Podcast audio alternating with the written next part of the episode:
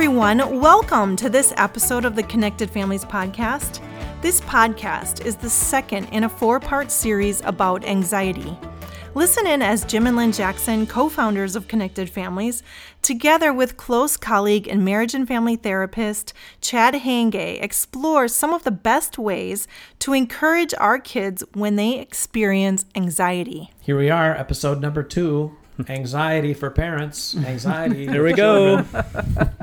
right. We are talking about anxiety in this series, and last episode we talked about our own anxiety. That, that was too hard. I don't want to talk about that Yeah, anymore. yeah. Well, I'm glad we've got that taken care of. We can move on to episode Yeah, two let's now. just talk about the kids. Now the They're parents so are anxious. no longer anxious. Right. We're going to talk about ways in which parents engage with their kids when they're anxious in both unconstructive and constructive sorts of ways. Yeah. And as the summer has started, and you know some of the summer issues go on throughout the year, but what are some of the most fresh memories you have of helping parents through anxiety recently of, with their children? Well, it was really nice to get past all the anxious parents calling for help with at-home learning. Yeah. So who knows? That But- might be a thing forever. Yeah, hmm. but you know, bedtime and you know, meals and all sorts of things can really spike anxiety in kids. Okay. Potty training. Yeah. So real stuff, and you we're going to get practical about that. How about you, Chad? yeah, you know, one that stands out is recently coaching with a couple, and the dad is the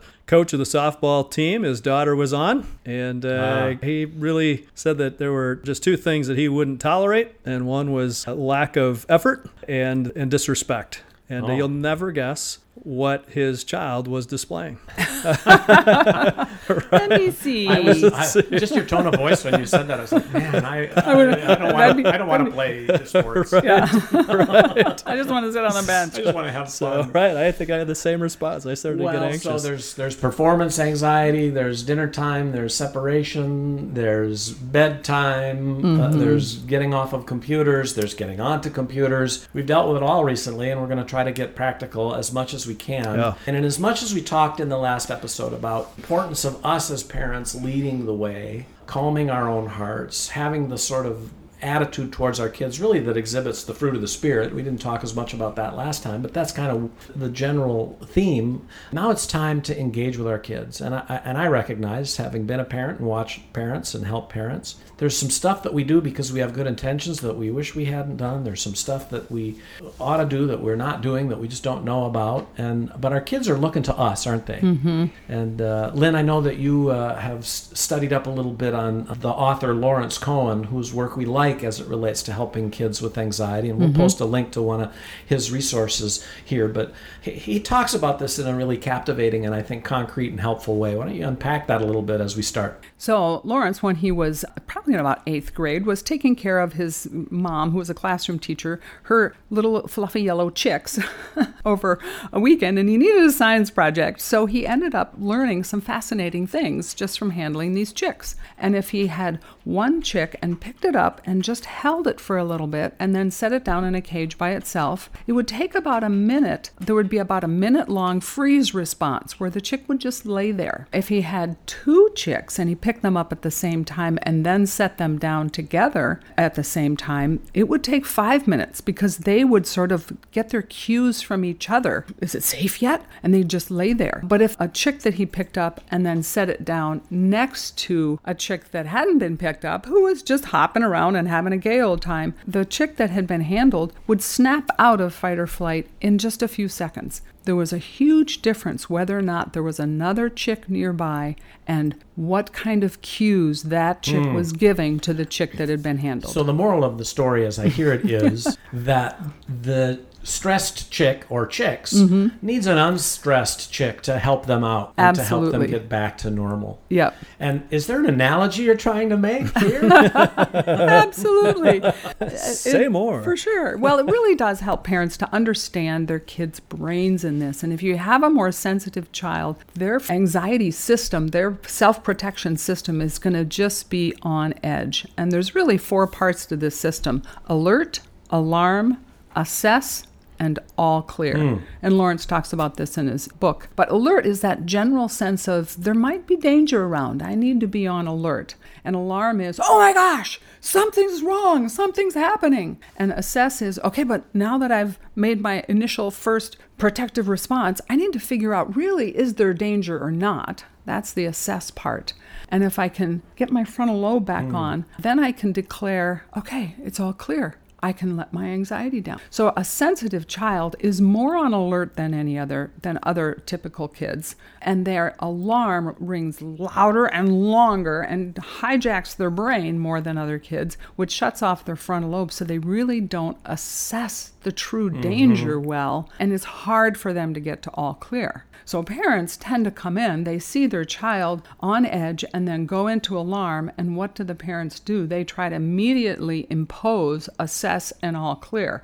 It's fine, mm. it's fine, you'll be all right, just settle down, there's no danger, there's nothing to be worried about. And then they're not actually a calm chick. they're Yeah, another right. threat in the cage. Okay. So again, the moral of the story, deepened mm-hmm. here, is what kids need from parents is to be that moderating force, that mm-hmm. moderating presence that helps the kids to understand their own alert systems, to understand viable versus not viable alarms, mm-hmm. that helps kids learn to assess things more reasonably, mm-hmm. and then to be able to learn to sound the all clear and go back to life as normal. Right.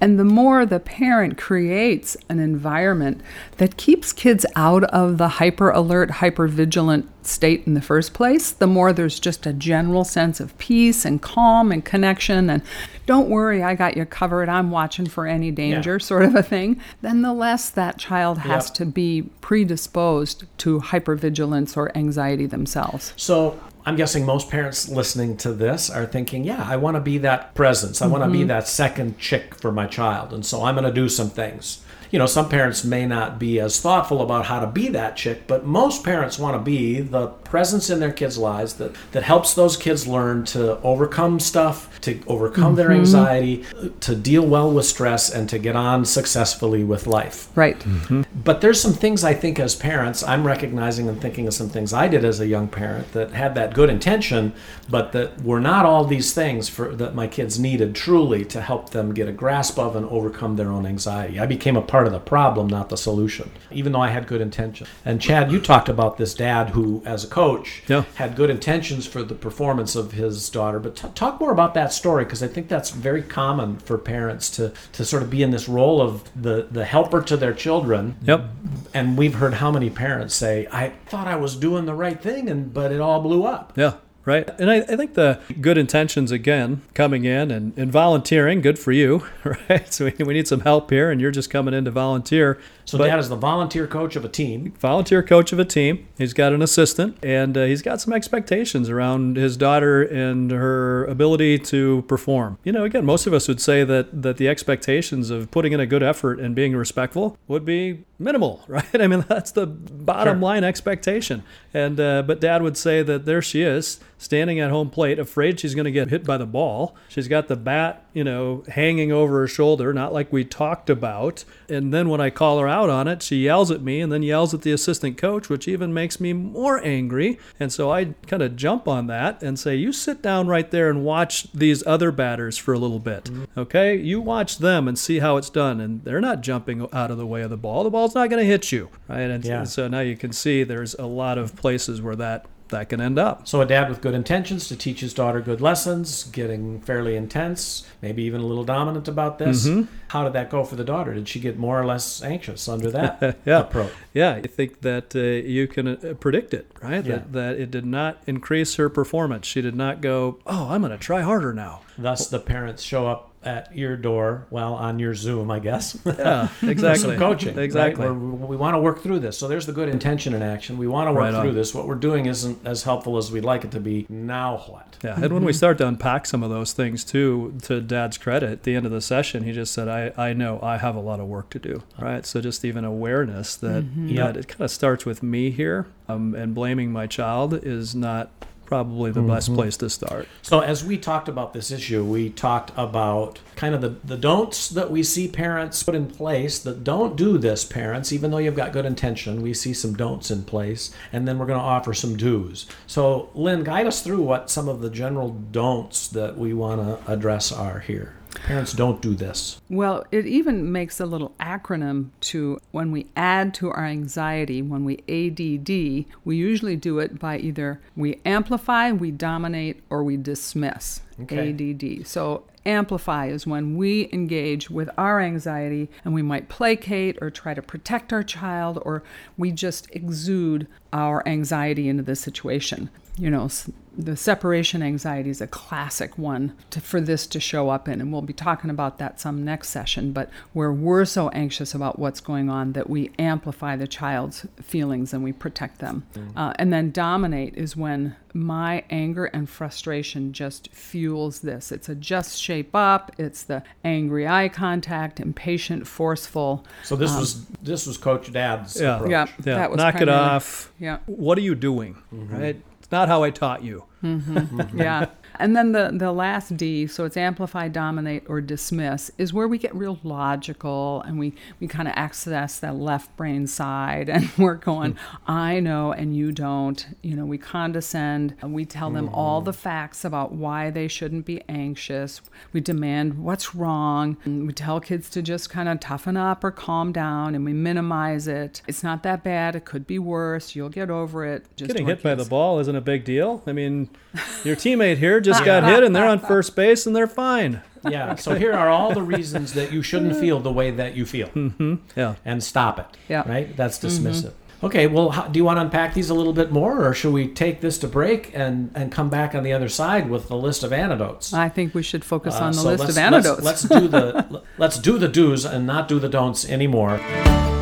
Here at Connected Families, our mission is to equip parents to lead their family with grace. With that in mind, we have a number of free resources on our website. There's a free ebook called Help Your Child with Their Anger. There is also a number of free encouraging image downloads and even a list of 60 fun activities to do with your kids. If you are interested in free resources to help you with your parenting, check out our website at connectedfamilies.org. Click on the resources tab and then click on free.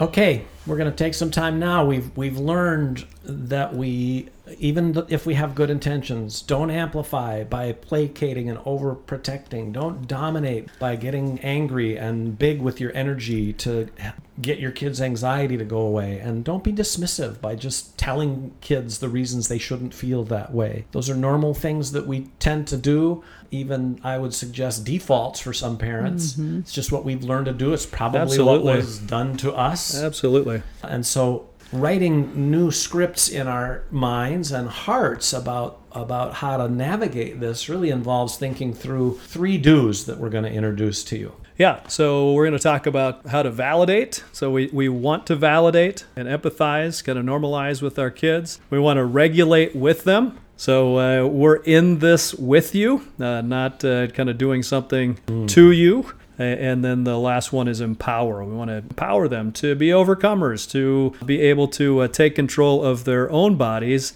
and uh, to move forward through those anxious times. So let's uh, dig into validating kids. This is this is a hard first step for a lot of parents because we feel like if we validate these feelings that my child has that they ought not have, that it tends to reinforce it. Yeah.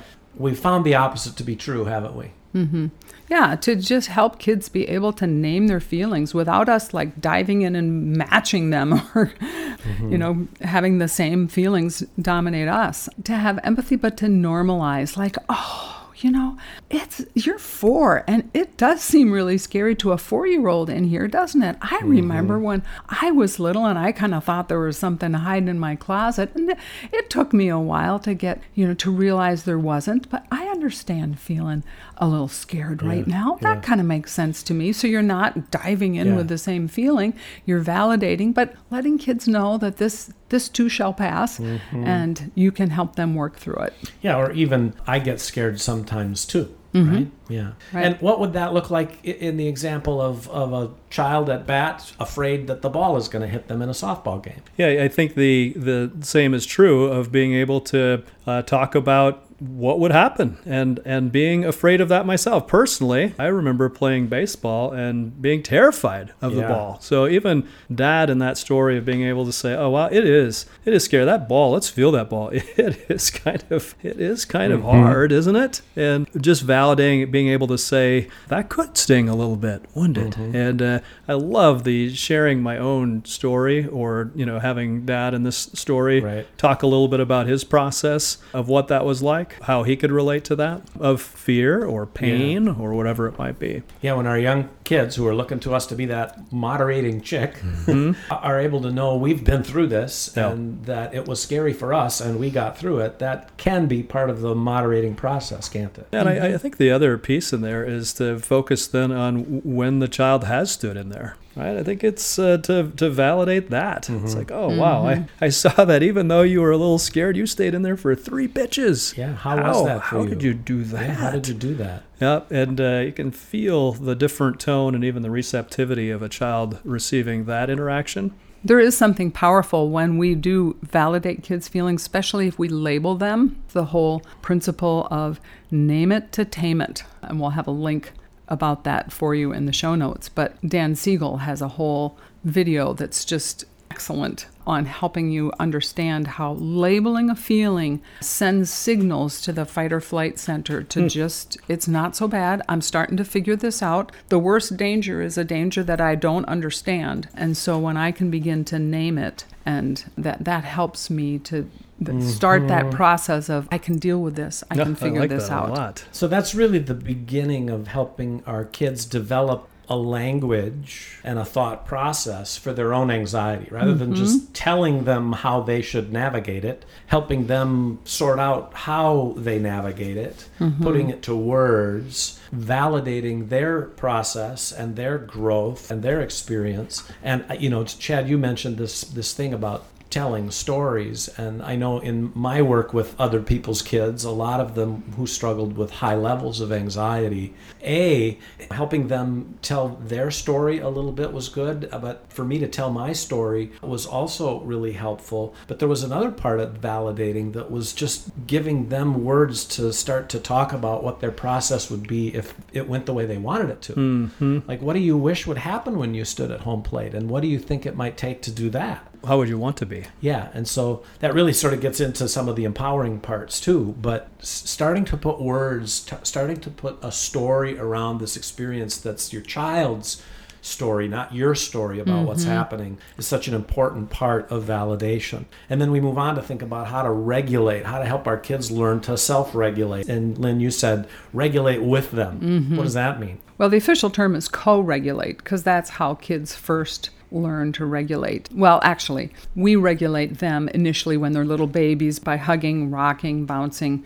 cuddling, all those things. And then we begin, the next phase is we begin to co regulate with them by sharing in calming activities. And so, a helpful thing to think about, well, what would be calming is to think again about that phrase, what don't you do when you're under physical attack? If you are in true danger, what does your brain not do? Because if you can gauge in those things, then that's going to calm that fight or flight system down. And so you don't stop to hug anybody when you're under physical mm-hmm. attack. Mm-hmm. So just gently offering a hug to a struggling child can be enough to begin to start that. Yeah. We don't laugh or play when we're under physical attack. So, doing fun, silly things Yeah. when a child is a little upset can be a calmer. So, you might even, if you had a child that was anxious about going to the bathroom by themselves, you might grab a couple of their stuffed animals and their, their second favorite might be saying, Oh, she's too little. She's going to be too afraid to go into the bathroom by herself. And then their favorite stuffed animal might be saying, You don't know her very well. She's really learning to be brave. Oh, no, she's not. Yes, she is. You get going back and forth. And then you could turn to the child and go, Which one do you think is right? Mm-hmm. or which one do you want to be? Mm-hmm. or which, yeah. Yeah. So, so this idea of co-regulating, what are the natural things parents do as their kids are growing to co-regulate? Well, there's all sorts of movement things that we can do. And then, you know, as we talked about in the sensory diet post, to use up the fight or flight chemicals that send blood away from the frontal lobe, send it to the motor cortex and the big muscles. Use that up in fun interactions. And parents can sort of intuitively do that. If a child is struggling, you just kind of start to, you know, shoot some hoops if an older child or do a little play wrestling with a younger child. But put the child in the stronger position. So in some ways what I think I hear you saying is is if there's a stressful situation that you know is stressful for your child over here, don't wait to get over here to do your your teaching and your training and your teaching about regulation. Do it over here. So again, back to the batting example, Yeah. Chad. How are you thinking about what Lynn is saying as it relates to helping your daughter overcome anxiety in the batter's box? Yeah. So one, you know it's coming. Okay. So I, I think that's always the important piece for parenting. Is oftentimes we act surprised when we know something's going to happen. So this is going to happen. Mm-hmm. So what what are the ways that we can have this conversation, even practice in a little bit of a safer setting? Where now somebody's not throwing a ball from 30 or 40 or 50 feet Right on. away. They're you're now just pitching the ball up and letting them hit it, or hit it off a, a tee, or just just getting familiar with a ball that might be coming at them from 10 feet away rather than 30 feet away. Yep. I also think about even practicing getting hit. Yeah. right, in in uh, really safe kinds of ways that the ball comes at you on on the ground, you're rolling it, and did that hurt? And and uh, what what would be so bad if if it did hit you? And but then then I think the other piece is getting away from all of the this bad thing could happen to me to what could really happen if I enjoyed this and if I relaxed and what would the the result that Yeah. I want to have happen look like Yeah. and uh, helping getting you know help our kids sorting through that to get to a what we would talk about as kind of a preferred future and uh, that just sets the tone I think to help our kids a lot. Yeah, so I think in short, what I'm hearing is, as it relates to this idea of regulating with your kids, co-regulating with regulate with your kids, is play with it before it's a big pressure deal. right Play with it, Right. And and don't do it in a patronizing way because kids will reject patronization right away. So you got to experiment with this. You can't laugh at your kids if they're not in a place to be laughed at. Yep. You No. can't laugh with your kids because they might feel laughed at if you're not careful about that, right? But what are the ways where the pressure is off where we can go go through these things that might be anxiety producing in scene B, but we're going to take control of scene A. Yeah. And Lawrence Cohen talks a lot about this. He talks about adults sort of playing the big, clumsy doofus giant so mm-hmm. that the child has to figure things out or protect the, the bumbling adult. Or in play wrestling, you empower the child to be stronger and push the adult down on the couch Yeah. and you sprawl awkwardly and, you know, laugh. And so just helping kids to to feel strong, to feel confident, to feel powerful more and more throughout the day can really affect then how they're going to deal Yeah. with that typically anxiety producing situation. I know that in my work with one particularly anxious young man, and I spent a lot of time with him, the importance of eye contact was mm-hmm. in the context of co-regulating Yep. was really important. Mm. When he was super duper stressed, eye contact didn't work. But when he was a little less stressed, I could say, "Hey, look at me. Am I scared? Do you need to be scared?" Mm-hmm.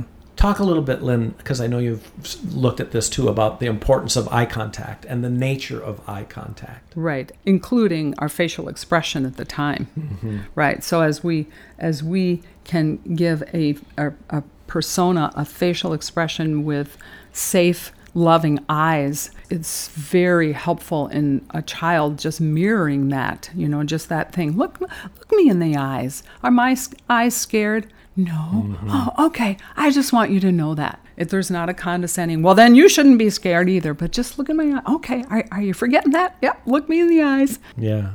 And if you know, just the even the difference of the child striking out or failing in some way uh, at the softball with the the dad down on one knee with a warm, Yeah. a gracious look, and uh, you know he'll get him next time, whatever that might be. I think Yeah. I think we need Yeah. to prepare ourselves for that. Yeah. But just think about the reception and likely, I don't know for sure, but likely the disrespect may go down as well when I'm down on one knee and I go, "Oh, girl, you'll get them next time. That's Yeah, that okay." was- That was, tou- that was a tough go, but As opposed to what have I been trying to tell you? Yeah. Uh, and, you- and you know, it's almost like there's no other response that that kiddo's got in terms of options. She's Yep. going to come back and fire at you. So the last element of what you ought to do more of is to empower kids.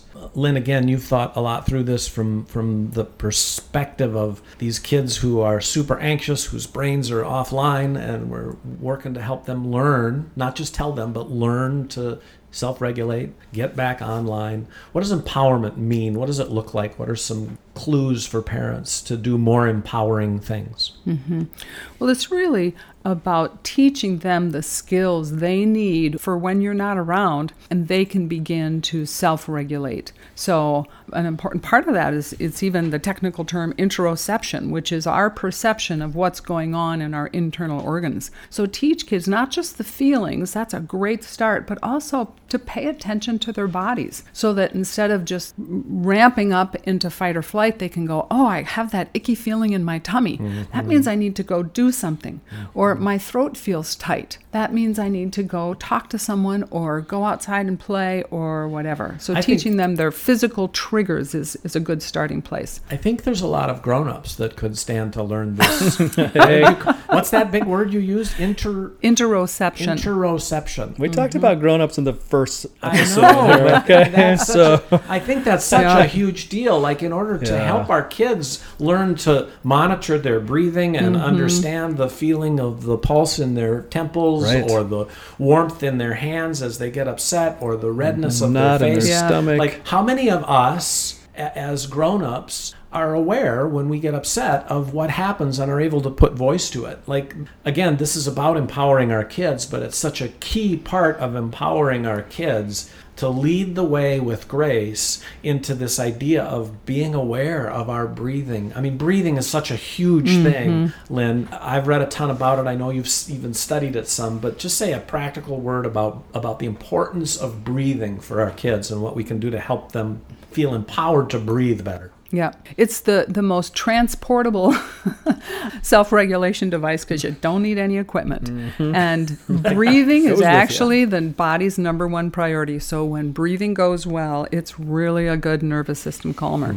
So you can teach little kids a, a technique just called dragon breaths. And an important thing to start us off really is we model and we invite. We don't command because if you say to a little child, "Okay, you need to take some deep breaths," th- you've just basically stopped them from the ability to do that because now mm-hmm. they're even more stressed. So we model and we invite, and we might model doing some dragon breath.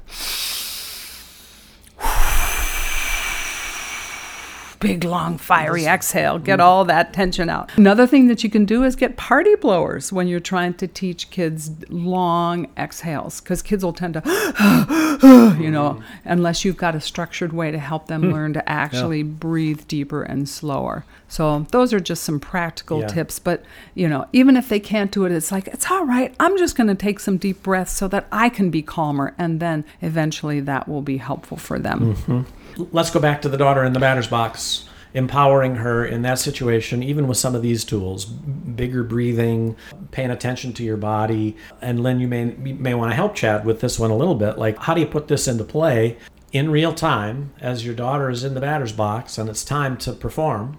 Yeah. Well, first, I'd love to get your feedback. I think the I think the breaths, though, focusing on what you do have control over here. And so while you're standing in the in the uh, on deck circle and you're going to bat next, taking a couple breaths, calming yourself down, walking out there. Perhaps uh, you know lots of times when you're on the on deck Yeah. circle, you're practice swinging the bat. Maybe you're jogging in place. You're doing some of the big muscle sorts of things to get yourself to a place where you can focus. In on the ball that's coming toward you. Uh, and then I think there's a- also a thought pattern there too of rather than don't strike out, don't strike out, don't strike out, don't strike out. Right. You know, which just Yeah. increases more anxiety. Sure. to- I'm, I'm actually imagining a game back in the regulating with them before we get to the real game. Yeah, yeah. Let's uh, practice taking a deep breath as I start to throw the pitch, so Mm-hmm. that by the time the ball gets here, you're you've got your deep breath in. Yeah. Just just focus, just do that and see how that goes for you. Take Yeah. a deep breath and then swing Yeah. Uh, when the ball practicing is coming. there, and, right. And practice it and have fun with it. And oh, I think you were letting your breath out a little bit. But then mm-hmm. now you're in the game time. It's like remember your breathing. Remember to breathe. Right. That's it. How was your breath? And then you can instead of did you strike out or not? How was your breathing? Because that's that thing you've got Yep. control of, right? Right. Yep. Back to what you have control that's a of. great connection to a link that we'll put in the show notes a TED Talk by Brett Ledbetter of building your inner coach. Hmm. and mm-hmm. it's one of my teaching kids to talk about the process that supports the end result instead of getting anxious about the end Yeah. result. It's a great little video, particularly for athletic kids. But the, the one little sensory motor thing I would think of, even before the child stands up, while they're on the bench, they can be doing little push ups where you just put your hands right next to your butt and you just push up. And rhythmically, You're kind of cute when you do that over there. all right, that's enough. wow. Okay. Hey, I need to grab a drink of Oh, water. We got to get the editor on this one. But it gives you big muscle work before you even get up to pick up the bat. Yeah, I I love all of this, and I it, it, it harkens me back to the days where I was with young people every day, trying to help them feel empowered to understand their bodies, to understand their uh, their even their breathing, and h- how am I going to work my way into less anxiety and more confidence. The idea of where God's spirit fits into all this ought not be lost, right? Like mm-hmm. this is not just a physical activity that we're doing for our kids to empower them. It's really empowering mm-hmm. them to understand this peace that surpasses understanding, to get glimpses of it even as youngsters, and to bring the efforts and the energy that we're putting into coming alongside them and empowering them to the Word of God and to God's purposes for mm-hmm. them to know and understand these things so that they can walk in God's purposes with more confidence. Mm-hmm. Absolutely. Yeah, I think I think to Joshua in the book of Joshua where he says be strong and courageous. And the mm-hmm. more we can throughout the day with a with a struggling anxious child to focus on little instances of bravery and you know creating little just right challenges for the mm-hmm. next bravery step and put our focus on how everybody gets afraid but you are learning to be brave and have mm-hmm. that be our focus Yeah. can really be helpful. Yeah. I think back to the the young man that you worked with, Jim, and you really set him up for perfect little just right challenges of bravery steps, Yeah. and that was transformational for him. Yep, it was. And, you know, with him, one of the big things was A, you know, to create an identity around him. People used to always tell him with sort of a negative tone, you're you're a piece of work gee," and mm-hmm. with frustration Yeah. and i was like well a piece of work that's kind of similar to god's handiwork and so let's let's reframe this mm-hmm. and teach a phrase that is, Yeah. "Y- you're a you're a piece of work. Mm-hmm. God built you for cool purposes to do cool things. And when i say that to you i want you to remember that's true. So then when we're working on overcoming anxiety about going shopping or about going to a certain location where there's fear that there's i mean and this was high level anxiety that there's going to be mm-hmm. somebody there with the, the- you know with a bad want to kidnap us or or mm-hmm. shoot us up or give us drugs or you know something like that to be able to say you know we're going to get through that. Remember how with a smile and you're you're a, you remember you're a piece of work? And what what does a piece of work do when they come into times like this? So take a breath. Mm-hmm. Yeah let's breathe and let's let's look at each other and let's smile and let's mm-hmm. overcome this together. Mm-hmm. And to see the progress that he was able to make in under that sort of care was a lot of what motivates me to do the kind of work we do now. Because I could see that at, at that grand level something was happening that we needed to capture and give to parents as, as best we could. Um, Yeah, you brought his identity into the nitty gritty challenges that Yep. he was going to face. Yep. And all the specific steps that he would experience in a situation that could send him over the edge. And you brought that identity of bravery into each one. So I do want to just ask quickly, or at least mention the notion. I mean, I- I'm just telling a story about when I was enlisted to help somebody whose child had extreme anxiety. Sometimes that's necessary. That's helpful. How do we know? How do we know when our kids need more help than what we can give them? I think if you're really working to be calm, present and to empower your child and to do some of these suggestions that really can be so helpful and you're still feeling stuck and everyday life is being significantly impeded by a Mm-hmm. child's anxiety, that's a good time to get some help. Yeah. But I would defer to our licensed marriage and family therapist, Chad Hayenga, for the answer to that question. yeah, well, I think it's I think that's right on. You're doing the things that you know to do, and oftentimes when parents come to us with anxious kids, then they'll say, "Well, should I send them to a counselor or something like that?"